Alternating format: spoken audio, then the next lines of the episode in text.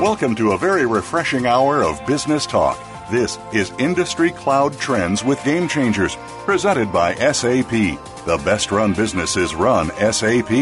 You'll hear from the innovators who know how to use game changing technologies and business strategies to shake up the status quo in your company's cloud strategy and help your organization move in exciting new directions. Now, here's your host and moderator, Bonnie D. Graham. Welcome, welcome, welcome, and welcome. And you know what it means when I say that four times. So, welcome to the fourth power. If you want to run with the game changers, you are in the right place. What a show we have for you today. The Buzz 24 7 365. What am I talking about? More importantly, whom am I talking about? More than 1.5 billion consumers worldwide. That includes you and me and just about everybody we know. We use a smartphone. You'll never guess how many times a day. Everybody, I don't have a place for you to tell me how many times, but I'm guessing you're writing it down. Write it down. If your answer is 150 times a day on average, you win a prize. Not sure what it is, but we'll figure it out. For most of us who are using our phone well over 100 times a day, it is our primary access to the internet. What does this say about us as a culture, as a society, as civilization? It says we've never been more present online. We've never been more mobile. We've never been more social and we've never been more connected with the internet and with each other than we are right this very minute. So, what are the implications of what I call this nonstop trend for consumer products companies? They really have something at stake here. They need to reach, engage, and consistently serve these buyers, that's you and me, with what? They need simple, compelling experiences. They need to reach us across the physical channels, the virtual channels, and guess what? If they want to sell to us, they have to be there in the right way, in the right shape, form, time, and path, message, and everything along the entire path from purchase to beyond but how? That's a tall order. So we've assembled a panel of four experts today, and we're going to help all of you figure it out. Whether you're the consumer, whether you're the consumer products company, you want to listen to this because we're talking about all of you. First up on the panel, I'm delighted to welcome back a speaker who was on just a few weeks ago. He's so good we asked him to come back already. It's Dan Berthiaume. He is the senior technology editor for Chain Store Age, and Dan has sent me a great quote from Jim Morrison. Oh, you know who Jim Morrison is. Here's the quote We want the world and we want it now. That's definitive. Dan Berthiaume, how are you today? Doing well, Bonnie. Thank you. Thanks for joining me. Back so soon. Delighted to have you. You picked a Doors quote. Tell me what that has to do with consumer products companies. Did Jim Morrison even know what that was? He probably did. He sold a lot of records. Talk to me, Dan. Um, well, I think back then Jim Morrison was talking more about um, social upheaval and revolution. I think in this context, it's about consumer upheaval and revolution. As you mentioned in your intro, um, people are constantly on their phones and constantly connected, and it has given them instant access to so much information and to communicating with each other. I think consumers have just been kind of trained to expect that same access to everything in their lives. Um, so if a consumer uses their mobile phone to, you know, access the site of a consumer products company or to access the site of a consumer products retailer, they expect to be able to um, get any item they want pretty much right away, have it available, and have it either delivered to them, you know, if not same day, um, in you know, in a very short period of time, or be able to just go down to the local store and pick it up.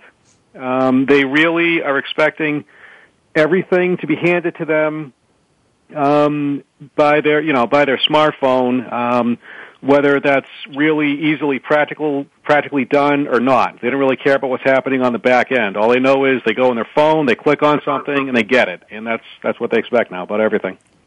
Thank you, Dan. Dan, just level set for me, please. How do we define consumer products companies in case anybody is wondering? Um, I would define a consumer products company um, probably primarily with things like household goods, health and beauty, uh, packaged foods, uh, snacks, bev- you know, packaged beverages, uh, things like that. Okay, thank you very much. Just so people know, we've established our baseline here. Thank you, Dan. Delighted to have you back. Let's bring on a newcomer to our panel. He is Jerry Wolfe. If you're looking for him online, it's Jerry with a J and Wolfe with an E at the end. He's the CEO of Vivanda. It's a spin-off of McCormick's popular portable food personalization services platform. That's a mouthful and a tasty one, and it goes by the trademark of FlavorPrint. And here's a quote from Albert Einstein via Jerry Wolfe. insanity doing the same thing over and over again and expecting different results. Jerry Wolfe, that's an insane quote. How are you, Jerry? Hey, Bonnie, I'm doing awesome. How are you? I'm awesome now too. If you're awesome, I'm awesome. Tell me, how did Einstein get on a show about consumer products? Did he even know what Einstein those were? was clearly talking about trade promotion. Trade promotion in CP is massively important. It's like 15% of revenue. It's like the biggest discretionary line item spend, and and and uh, CP companies are spending that money to get us to buy things, get us as consumers to buy things the way they always have. The challenge is is that they're losing 30 cents on the dollar on average, and it's not working very well, and it's and it's getting worse. It's the whole idea is predicated upon consumers walking up and down every aisle in the grocery store and using that trade promotion money with retail partners to, to interrupt us with a hot price at shelf and to get us to make a choice uh, and, and to buy. There's two changes that have taken place that come together to really make us think differently and, and that connect to the topic of today's show. The first change is that most of the shopping trips, and there's over 14 billion of them a year in the U.S., over 80% of them have a level of pre-planning. And otherwise, we as consumers are making lists. The 2nd Mm-hmm. piece of that's that's changed fundamentally is is that not only do we pre-plan, but there's a digital a digital influence connecting back to all those times we use those smartphones every day to over over 50% of the consumer uh, packaged goods that are purchased. With those two big changes, doing things the way we always have with temporary price reduction at the shelf makes no sense. That's the that's the insanity of it. There's lots of efficient ways to, to think about uh, engaging the connected consumer and being useful and driving choice. And there's all kinds of new opportunities for trade promotion to be applied to do just that.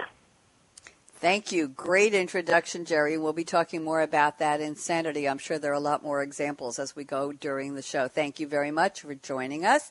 And let me bring on panelist number three. He's Pietro Pietro Pieretti, P-I-E-R-E-T-T-I.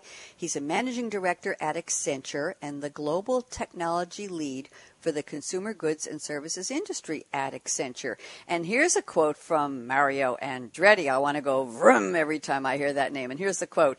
If everything seems under control, you're just not going fast enough. Love the quote. Pietro, welcome. How are you today?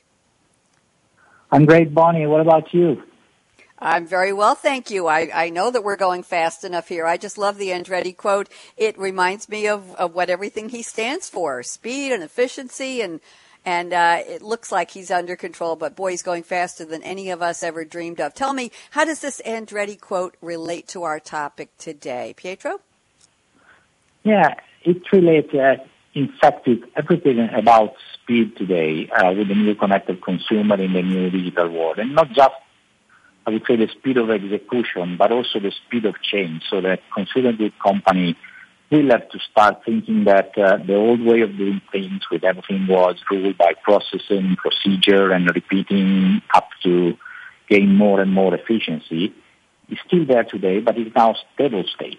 And uh, what is new is uh, the fact that the world is continuously evolving, and what is good today may not be good tomorrow, or in one week, or in one month. So the ability to adapt and change continuously is the new norm. So in this new environment, thinking that everything is under control and you can have uh, your hand around everything is probably not right.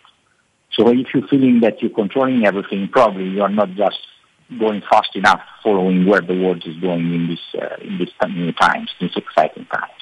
So that's why I, I use Mario. And Mario is also from Brazil, so it's an emerging market guy, I would say and that's also one of the places where this industry will have to find the new growth. So two reasons why I selected that. Thank you very much, Pietro. Very interesting. It, I'm, I'm looking back at Jerry Wolfe's quote from Einstein, worlds apart from Mario Andretti, obviously, uh, the idea of insanity and speed. Do you think there's a relationship there of doing the same thing over and doing it faster and faster, perhaps? Any thoughts on that, Pietro? Yeah, I think I think there is there is a there is lot of uh, of relationship with what just Jerry said about the example of TPM. It's actually the ability to change and adapt to the new world at speed and not repeating constantly what has been done in the past. Is that the recipe for success in uh, in this industry? And the big players, uh, CP company and retailer together, they will have to find the right way to, to connect with the consumer. Thank you very much. And let's bring on our fourth panelist, E.J. Kenny. He leads the consumer products industry and agribusiness sector for SAP. And E.J. has paraphrased the famous psychologist who talked about needs, Abraham Maslow. Many of you may know him as A.H. Maslow. Here's the quote in E.J. Kenny's words What motivates us to act is our unmet needs. E.J. Kenny, welcome. How are you today? I'm doing great, Bonnie. How are you? I'm fine. Delighted to have you on the show. Talk to me about this quote. You and I went back and forth on this a little bit because I couldn't find these exact words, but they certainly match what Maslow was trying to say. So, how does that relate to our topic, EJ? Yeah, it, it, it's uh, one of my favorite quotes because uh, when I first heard it, frankly, I didn't fully appreciate its significance. Um, I, I think most of us had it in introductory psychology uh, class.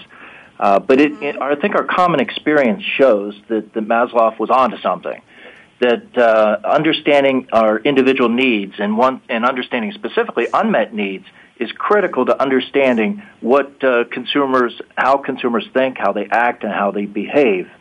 And it's really been the cornerstone of brand building strategies uh, in consumer products for years.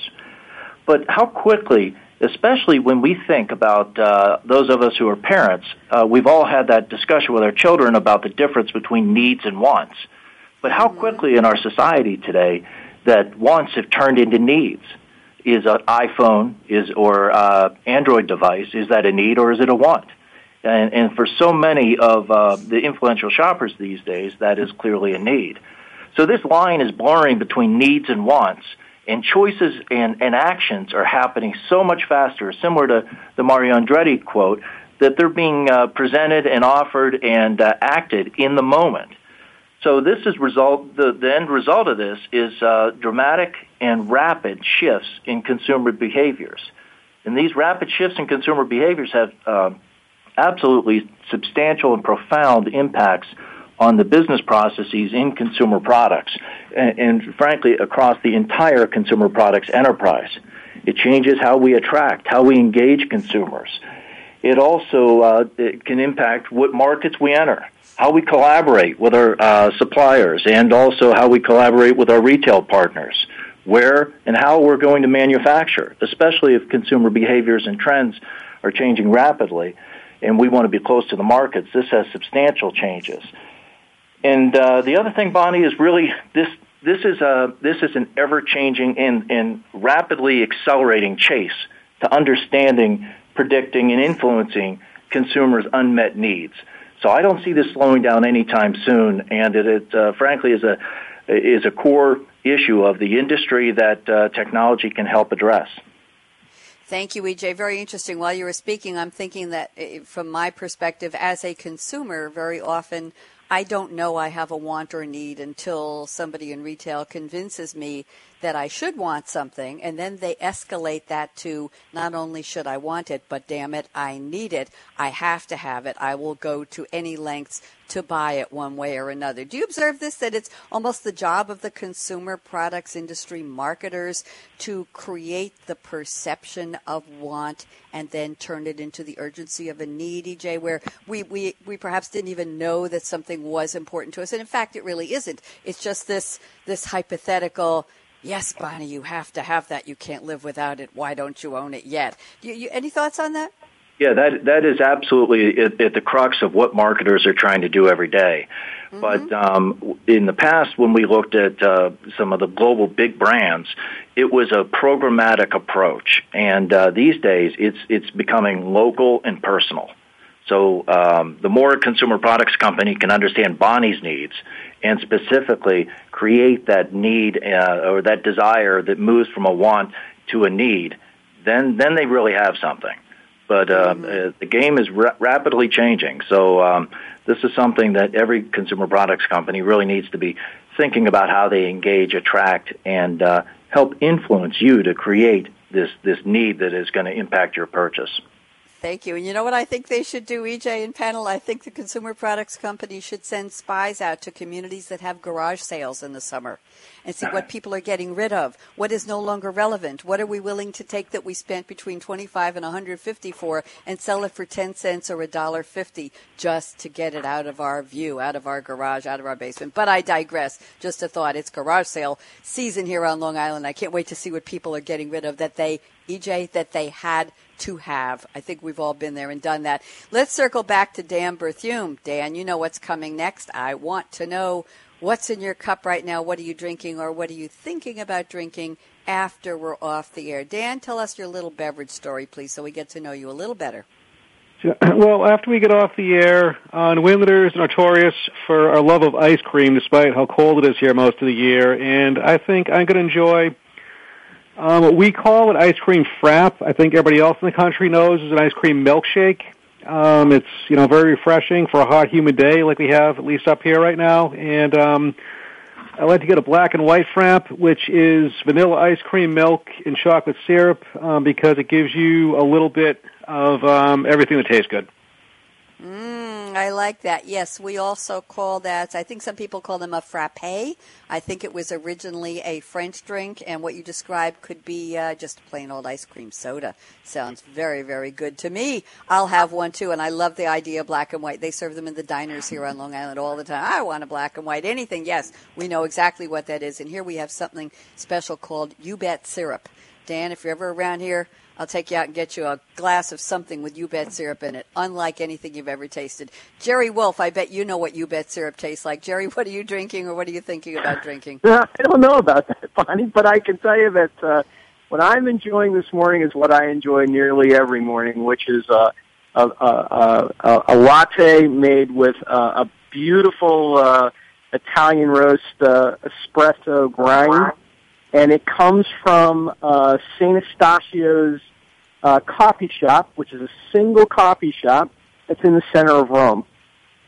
And I discovered this place uh, a few years ago on a trip there with my family. It's the best coffee I have ever had in my entire life, and I've had uh, quite a bit of it to know.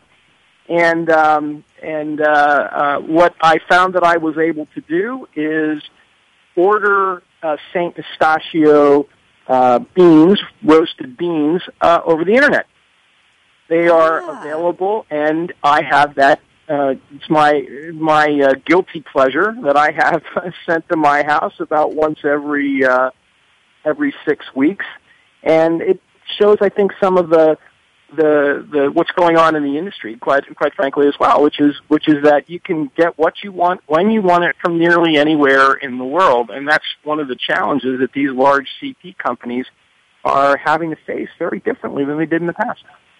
I think you're right, and I have to know: Do you spell Sant Eustachio S A N T apostrophe E U S T A C H I O, perchance? Right, you you do. All right, I did my little lookup, which I love to do, and it's Sant Eustachio, and you can find them at Il Cafe Whole Bean Coffee in Rome on Amazon.com, and you can find them at, they have their own website as well, Sant Eustachio, Il Cafe, C-A-F-F-E dot E-T slash E-N, on and on and on, and Formaggio Kitchen carries their beans as well. Very interesting. Thanks for that information, Jerry. Pietro Pieretti, where are you calling from, and what are you drinking today? Uh, by here in Italy, it's already noon, and after this uh, this chat, it's uh, the day is over. So I'm done with espresso and with the coffee. I had enough. I think my next drinking is going to be a glass of Italian red wine. That's what I deserve after the long day. So that's what I'm looking for. Um, I know, guys, for you it's not correct and politically correct to think about having a drink wine drinking and wine now, but for me it's now almost time for that. So that's what I'm going to do. Pietro, we have guests from all over the world drinking all kinds of beverages and spirits at any time of the day or night, so it's never a wrong time to talk about wine on our Game Changer show. So I'm delighted. Is there a special label you want to share with us? Well, you know, I mean, in Italy we have many labels and uh, much more than the one that you can find all over the world because uh, we, we, we have a lot of small one and so my preferred one are from Piedmont are uh, some small uh, from Barbaresco, from from some small uh, labels and small canteen that you can buy just as you go on the weekend, and you can put them in your car and go go back home. So not very very well known uh, around the the world. So if you like something that still stays in the analog world and not in the digital world, a little ah. bit of that. Like that. That's the best way to drink your wine, not digital wine. Haven't tried that yet. EJ Kenny, what are you drinking or what are you thinking about today? Hey, Bonnie. Well, people who know me know that I'm almost never without coffee, but uh, I probably I couldn't be as uh, far more opposite than my good friend uh, Jerry. Uh, uh, in that I just drink it 24 ounces, straight up black. Uh, Dunkin' Donuts is still my favorite, and um, and although the intake of caffeine is high, I really don't get rattled or shaky from caffeine at all. Uh, but uh, still can enable to uh, remain very steady. I think that's uh, kind of a metaphor of uh, of my style, and um, it's something I started at a very very early age. A little butcher shop in Delhi used to work at that we sold coffee, and uh, just loved the taste, uh, the comfort, and um, and enjoy drinking it all around the world. Interesting, interesting. Do you, are you able to find Dunkin' Donuts coffee straight up black all over the world today, EJ? Well, unfortunately, Dunkin' uh, ha- hasn't expanded the world as much as I would like them to. Perhaps I could help them with that. But I'm uh, every, anywhere that they're available, and uh, I'll tell you what, though, the coffee in Italy is is hard to beat. So um, I, I always taste the local coffee as well. I think so. My daughter and her husband recently visited Italy on business, and uh, they said they just found a favorite coffee shop the first day, and they couldn't stay away. And they own a, a double double header uh, Breville or Breville machine at home, and they make the most amazing coffee. I'm going to see them soon, and can't wait. But they said even that was beat by a mile by whatever they had in Italy. So we'll try and get a recommendation from them. Thank you, EJ. Thank you, Dan. Thank you, Jerry. Thank you, Pietro. I'm going to give our guests a break for about 90 seconds so they can go have a sip of something delicious. Our topic today, in case you haven't guessed, is consumer industries. How to use real time consumer insights. There are so many challenges for CP consumer products companies today. Their customers are you and me. We're online, we're social, mobile, we're connected, we're talking, we're chatting, we're saying things about each other and to each other about these products. How can they find us anywhere on the virtual and the physical channels we're on? How can they make us happy? How can they reach us? How can they turn unknown wants into required needs? It's a lot of challenges for CP companies. Dan, Jerry, Pietro, and EJ are going to help us explore this and help those of you in the CP industry come up with some good solutions today. So don't even think of touching that mouse, that app, that dial. You're listening to Industry Cloud Trends with Game Changers Radio presented by SAP. I'm Bonnie D. Graham, and I plan to be after the break. We'll be right back. Bread out.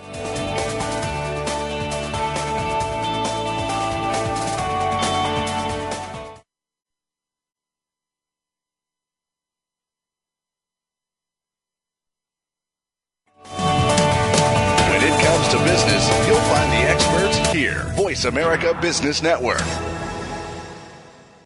SAP, co innovating alongside customers, is taking its industry specific solutions into the cloud. Join us to learn how to make the world run simpler in the cloud without missing a beat. It's a tall order Industry Cloud Trends with Game Changers brings together the people who are making it happen. We'll delve into very specific industry challenges and also solutions that run across disparate industries, all to help you succeed in your mission. Join our experts as they analyze and discuss how business leaders can shape the future of change. Industry Cloud Trends with Game Changers is presented by SAP.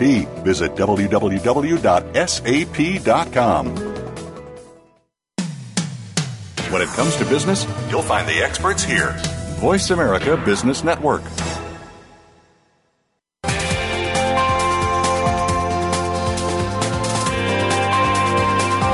You're listening to Industry Cloud Trends with Game Changers, presented by SAP. Email your comments and questions to bonnie.d.graham at sap.com. And you're invited to tweet during and after the live show using Twitter, hashtag SAPRADIO. Now, let's get back to Industry Cloud Trends with Game Changers. Here we are. Welcome back. I'm speaking today with Dan Berthiaume, Jerry Wolfe, Pietro Pieretti, and EJ Kenny. We're ready for our roundtable. Dan Berthiaume and I are going to kick this off. And Dan, I'm looking at your notes, and you say consumer products brands are increasingly directly reaching out to consumers via social media channels. So let's kick it off there. Go ahead, Dan. Start the roundtable, please. Okay, well, I think a lot of um, CP brands are taking advantage of the direct connection they can make to a consumer through social media platforms they really don't even need the retailer anymore uh, to send their message or directly engage. Um, this can include promotions in contests um, that a CP brand can now conduct without having to partner with a retailer. Um, one example is I recently went to the Lowell Folk Fest in um, Lowell, Massachusetts. Um, really great event. They pretty much shut the city down for a couple days, but Hood Ice Cream, I'm going back to ice cream for a moment, had a truck giving out free samples, and um, on the official Hood Twitter account, they had updates of where you could find the truck. Um, and I know that, for example, uh, other brands have also run similar types of promotions. You can also do a contest where, you know, if you post a photo of yourself enjoying a particular company's product on Instagram, maybe you know Instagram followers can vote, and whoever's photo gets gets the most votes wins some sort of prize. Um, but I think we're really looking at social media not just a way for consumers to directly engage one another, but brands can really directly engage with consumers, and um, the retail middleman is not quite as important in that relationship anymore. Mm-hmm. Interesting. The urgency of social. My truck is here. We're giving out free samples, especially at a folk festival. If the weather was warm, does it get any more perfect than that, Dan? The, the the perfect storm of the right product at the right place with the right delivery to the right people, and it just came together. Do you think that was a stroke of brilliance on the part of Hood Ice Cream? If you ask my kids, they would say absolutely. So I would say, in terms of their key. Um, Customers, you know, probably a 10 and under set, I'd say yes, that's a stroke of brilliance. Okay. Jerry Wolfe, love to have you talk about this. CP customers being reached to directly via social media by the companies that have something to sell. What do you think? Yeah, I think it's really important, and, and just a great example of of uh, building awareness and and maintaining engagement, and that's what CP companies uh, a big part of what their their marketing uh, is all about. And social media is uh, a, a big platform that's very effective at at doing that. I, I, I think that, that CP companies have to go beyond that. And I think that many of the ideas that they generate for their for their own purpose on social media can be repackaged into a service that they can expose through to their channel partners like the retailers so that they can connect the dots. It's one thing to make consumers aware, it's another thing to activate and convert them.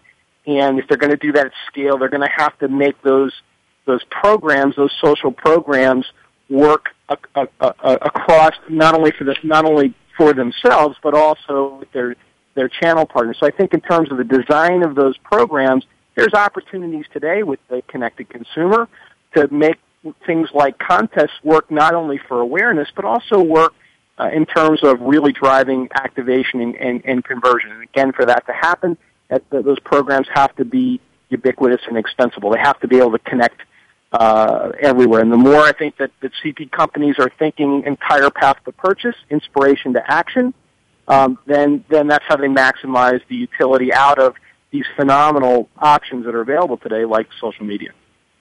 Thank you, Pietro Pieretti at Accenture. What are your thoughts?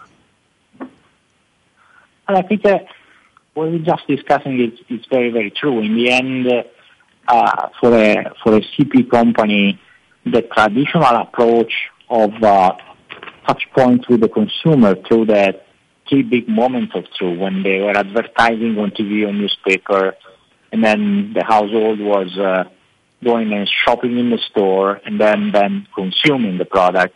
this is really changing because uh, number of touch points with the end consumer are uh, increasingly uh, growing. I mean, you may get something, uh, still some ads on TV, but you may uh, be able to interact through TV, and then you may pass to your mobile phone, and then when you go in the office, you may have a vending machine that is able to interact with you on a one-to-one basis, and then you go to social media, and you may talk about the product, and then you may have a, a community with other consumers. You may do many, many things, and it's becoming more bi-directional. It's not just uh, monodirectional from the CP company to the consumer. So multiple touch points, multiple uh, uh, messages that goes back and forth, lot of data and information. And what is important is that this experience for the consumer needs to be seamless.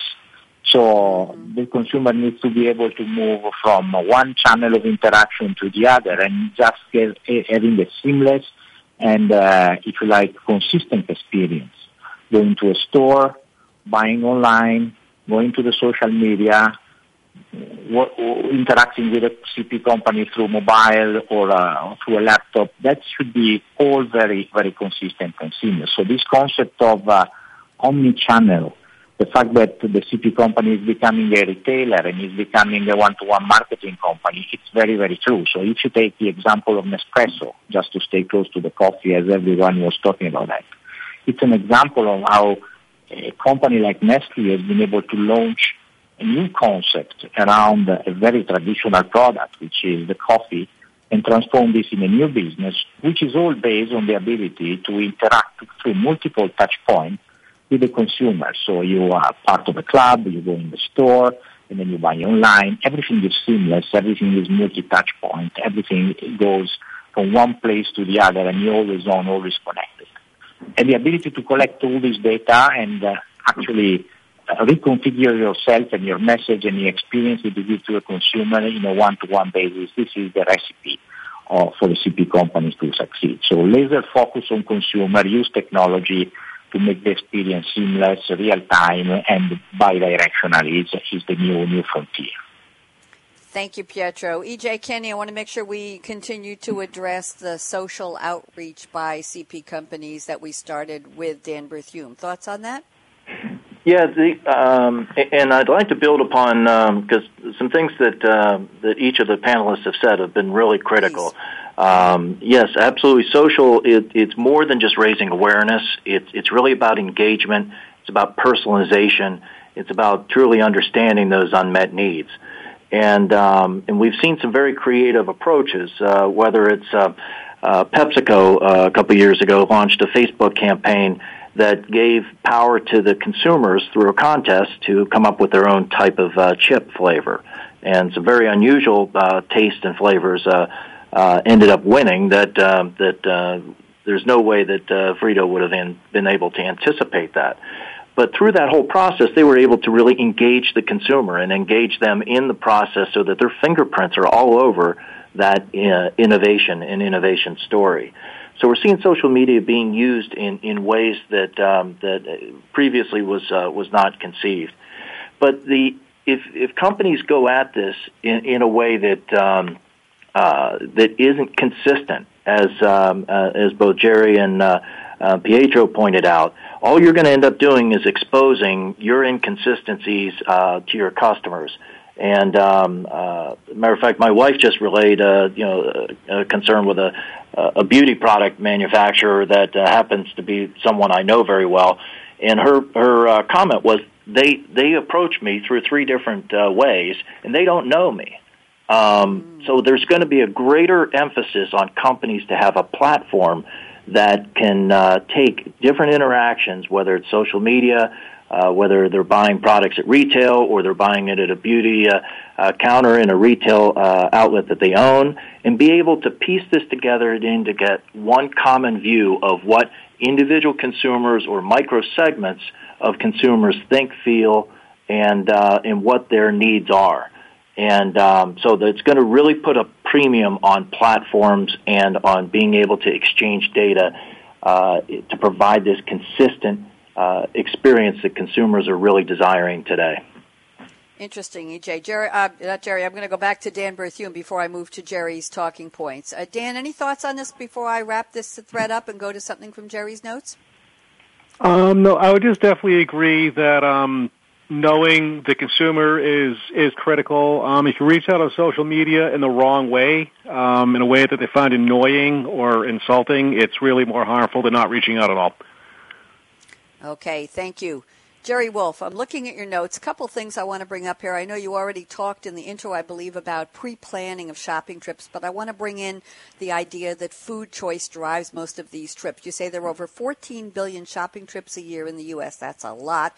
More than 80% are pre planned, making use of a list. I'll tell you what kind of list I make. You say food choice drives the trip, and here's the, the kicker I want you to talk about, Jerry. Food is especially challenging to influence through the digital path to purchase.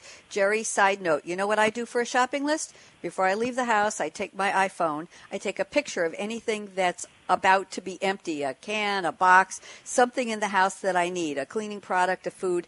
I put yep. a picture of it on my iPhone. I go to the supermarket, I open my iPhone, and look at the pictures, and I know exactly what I need to buy to replace whatever is done or almost done. But, Jerry, talk to me. Why is food especially challenging to influence throughout the digital path? I think this is very key to our conversation.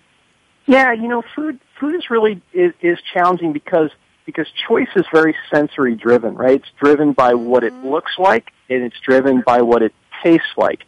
And when you're, you know, when you're historically, when you're walking up and down the aisles of the store, both of those senses come into play um, in spades, right? You get the, you know, big packaging. It it, call, it catches your attention um, from a uh, from a, a, a, a taste standpoint. You tend to know, you tend to know, you know, you buy a lot of the same things, if you will. Um, and and and and when you when you and but when in doing that, it's hard to then influence consumers to try new things, right? And so, you know, most people are bored with what they eat. You know, like three quarters of folks are bored with what they eat. The, the, the, the, the survey will tell you that. It's pretty much an ongoing trend. They, you know, at an average, a household has nine meals in their repertoire. They want to try new things. Taste is the, is the, the, the, big, the biggest sing, singular influencer of that. It's a huge opportunity. It's a huge opportunity for the industry right? But if but if you think about it, it's very it's very difficult in store to to leverage taste. Then when you go online, it historically has been impossible, and the impact is is that is that you keep doing the the same thing. So I think the the, the challenge for CPs is that as you go from from even what's possible in the in-store experience, and now you take it online, your task just got harder because the imagery is much smaller mm-hmm. right? And then and now you have this this this challenge with taste. So so we're we're left with with looking for solutions. That was one of the things as an example that we we worked on when as I used to work for McCormick, the the the the, the herb and spice and seasoning and, mm-hmm. and flavor company was how to address, how to help consumers uh, uh, address that that challenge, and, and we we took on the task of of finding ways to help to digitize the the whole the whole taste experience because that that was really key to being able to get that point of influence for helping consumers to solve that that need of or answer that basic question of what should I have to eat? Because that's in effect what's standing in front of your shopping list, Bonnie, is is is that question. What am I going to eat this week? It's not only what do I run out of, but what am I going to do with what I have? What am I hungry for? And you got to, and it's it's all about connecting those dots. Thank you. Pietro Pieretti at Accenture, I'd love to have you comment on thoughts on selling food through the digital path. Anything you want to add to what Jerry shared? Yeah, I think uh, I think if we look at if we look at selling goods through digital, and uh, we look at the challenge that a CP company is having today, which is basically being able to grow significantly. In the end, lot of the attention will have to go to the emerging market. We'll have to go to the 1 billion of new consumers that today are not buying goods from CP companies, but that in the next few years are expected to. The likes of the India, China, Indonesia, and Brazil, and Africa. And that's a, in itself can double the size of those companies. And uh, in many of these markets, the retail chain, the traditional brick and mortar retail chain is not there at all. So, uh, uh, I think that in those markets there are no stores, but everyone more or less has a mobile phone already. So uh, I think that uh, the future of uh, being able to sell through the digital channel and sell through the digital channel uh, grocery and uh, other type of goods is definitely something that uh, we will see more and more in those kind of markets. Whether it is through some hybrid model where little stores still can play a role, where logistics will have probably to evolve uh, in, uh, in, in, in, scenarios and I mean, in, in, approaches that are different from the one that we know in the Western world. But I think that uh, definitely the, the, the ability to buy online, it, it's, uh, it's something that CP company will have to seriously consider in, in order to quickly grow in those, in those markets, which are the ones which are expected to drive uh, the multiplier in their, in their, uh, in their, uh, in their business. Thank you. EJ, thoughts? Yeah, I, uh, this digital uh, path to purchase is absolutely vital to understand. And, and, you know, when we step back and look at, at what's been shared already on this call, when you think about um, the un, what what it takes for uh, a food manufacturer to understand the personal taste of Bonnie, Bonnie's habits, how how what does she like to cook, what equipment does she have, what's her overall taste per, perspective. Um, that there's a lot of uh, information that's required in being able to connect the dots, as uh, Jerry pointed out. At the same time, uh, consumers are really striving for and, um, and demanding new new levels of convenience and service and we're seeing the rise of a lot of online, um, uh, both uh, food uh, delivery services as well as meal delivery services. And as the world continues to increase in urbanization, we're going to see more and more food companies moving from providing only the products to uh, providing products and services. Things like here's here's my products, but also here's the recipes that it's in, and here's here's a, a already a customized shopping list that you can already download on your iPhone that takes into account your taste and also what's what's in your pantry and what your skill level is as well as food companies are really caring about context aware. Where are you today? Where are where are you? What have you purchased? What is what's been your journey? So that they can better influence you at the moment of decision. And and all of this really requires um, the this consistency of understanding of you, the consumer, and your needs and wants. Thank you. I want to go back to Dan Berthiaume. Any thoughts on this before we move on to something else, Dan? Um, yeah, in terms of digital path to purchase, I'll, I'll um, touch on social media again for a moment. Um, what a lot yes. of companies are doing is um, engaging in social listening, um, which is basically monitoring social chatter uh, to see what consumers are talking about. Um, that can give you a pretty good, you know, real-time sense of maybe there's a new food item or a new recipe or a new ethnic trend that's really hot you might want to respond to um, with your products and your marketing. Um, maybe consumers are complaining about a specific product and it gives you a chance to quickly address it or maybe you had a marketing campaign that some people found offensive you can quickly move to, you know, alter that campaign or remove it or issue an apology. Um, social media really gives a great chance to tap into what the consumers are thinking before they actually go to the store to buy your product or to consider buying your product.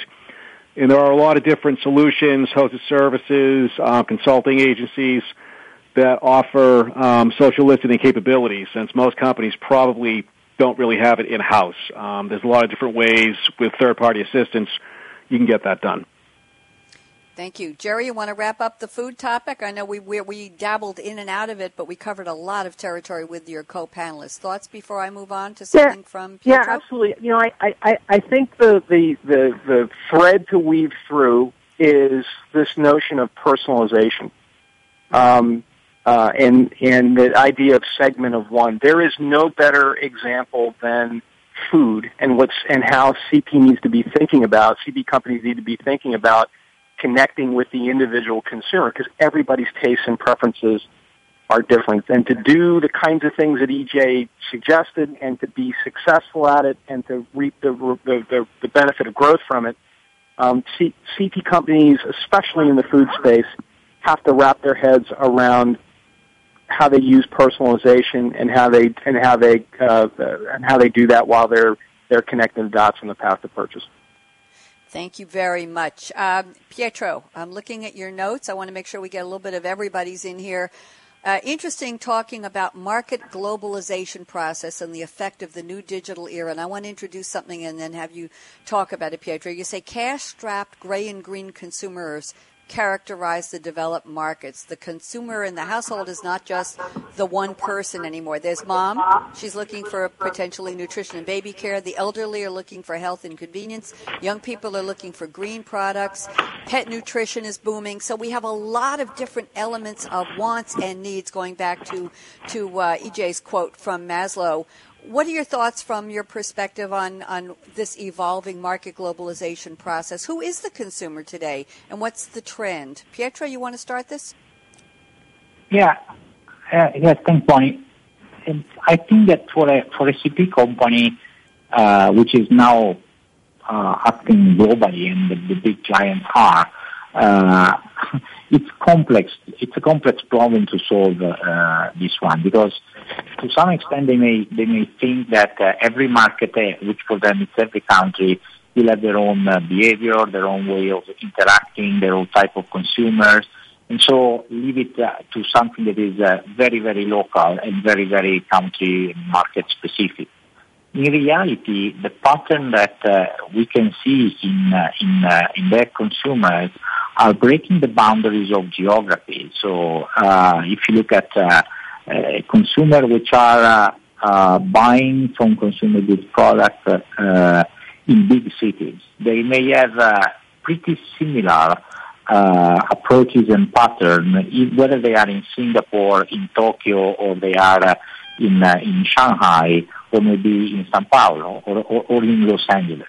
So the entire route to market and route to consumer that needs to be put in place in order to be able to engage digitally with those consumers is not necessarily different among these different uh, models. Similarly, for uh, consumers that are sitting in rural areas, whether they buy in, uh, from a changarro shop in, uh, in, uh, in Mexico, for a Kirana store in India, or from the rural, uh, rural China, they are probably similar in their buying pattern.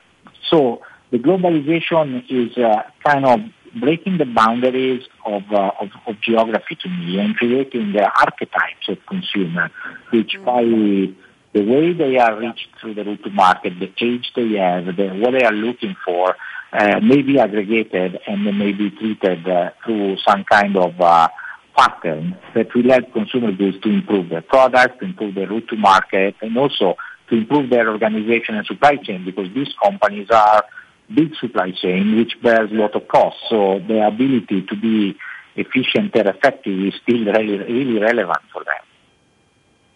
Thank you, Pietro.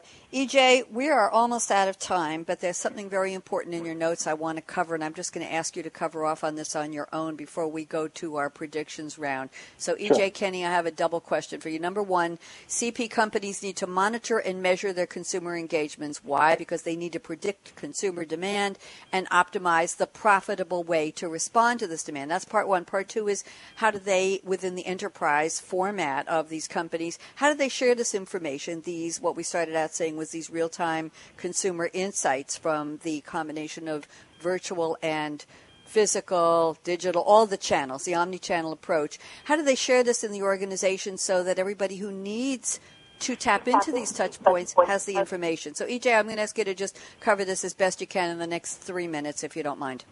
Uh, sure thing, and um, and there is a great deal of buzz in the industry concerning big mm-hmm. data, and and while big data touches on some of the elements that you expressed, it it, it doesn't touch on all of them. That yes, it, it's the whole nature of business planning, forecasting, and supply chain will radically change in a digit in a digital consumer products uh, world. That um, uh, in terms of real time response and pretty dynamic consumer uh, buying uh, behavior changes, some of the old approaches simply don't work.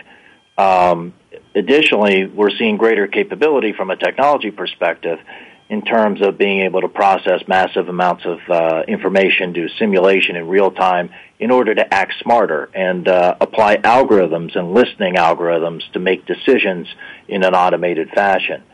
So I think that when we when we look overall, the the, the whole business planning uh, to make smarter decisions and to to not only have this this sense of consumer intimacy and understanding your consumers at, at that micro level that um, that uh, Pietro uh, identified, but it's also about the ability to execute in real time.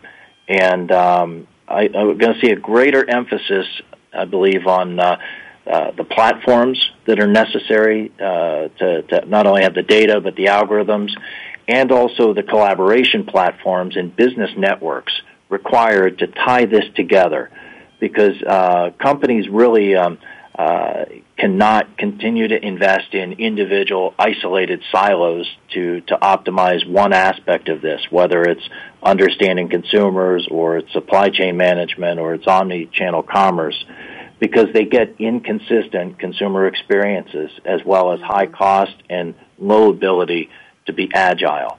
And I think there's also one other fundamental thing that's underlying this that largely the industry has has been taking a one size fits all approach in terms of uh, I'll be a low cost manufacturer or I'm going to be a, a, a brand builder in large global brands and uh, as Pietro rightly pointed out, as we look at where growth markets are, uh, companies now need to be able to uh, execute really effectively on multiple axes and multiple strategies and have the agility in their business to be uh, a low-cost manufacturer in one market or in one segment or one product line, and also be a high uh, a high touch, high brand, um, high value uh, manufacturer in another and uh, and that's going to require a different approach, I think, to how they apply technology in in order to get that done. And the good thing is, technology has been ahead of the need in this area. You know what, EJ? You just gave me your predictions. I'm going to say thank you because you already started the predictions round because we don't have time to go back and do it all over again. That was great. Dan Berthiaume at Chain Store Age, I'm going to give you 30 seconds. Wrap up with your predictions for consumer products, companies, and omni-channel and everything we talked about. Dan, go ahead. I think the continuing evolution of omnichannel technology is going to let more and more CP companies um, essentially function as retailers, um, whether that's mm. just doing e-commerce only or setting up their own shops or pop-up shops or stores within a store. I think the definition of who's a retailer will continue evolving and expanding um, as direct consumer engagement becomes easier and easier thanks to um, uh, mobile phones and other omnichannel devices. Thank you very much. Very good insights. Jerry Wolfe Vivanda, thoughts on predictions. What do you think, Jerry? Where's Prediction is is that the connected consumer is is not only the key to CP growth, it is literally the key to their their survival as we move forward. CPs are going to need to be thinking in terms of brand as des- instead of brand as destination, they need to think of as brand as service they need to be personal, they need to be portable, they need to be useful, and they need to be everywhere that the consumer is and being digital and being tied to the connected consumer is how you get there.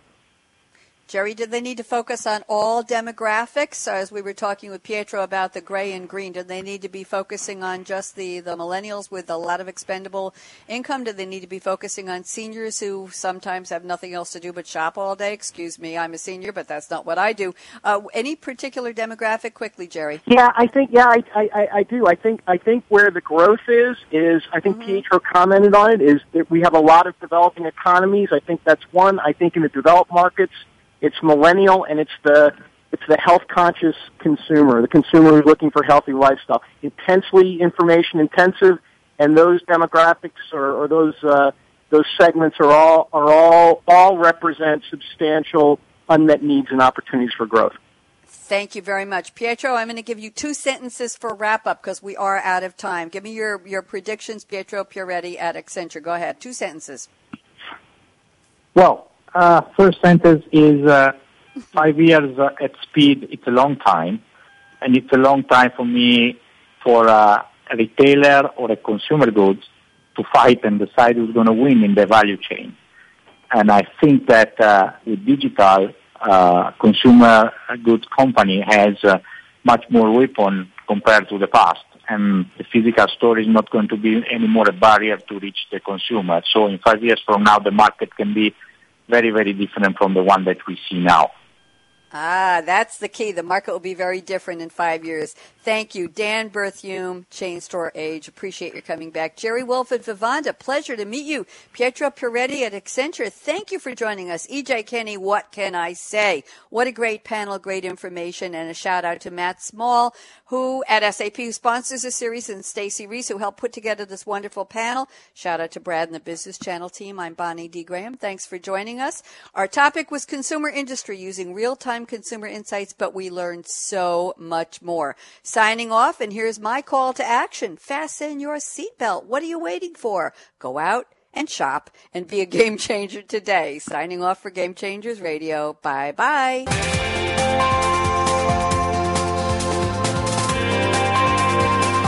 Thanks again for tuning in to Industry Cloud Trends with Game Changers, presented by SAP. The best run businesses run SAP.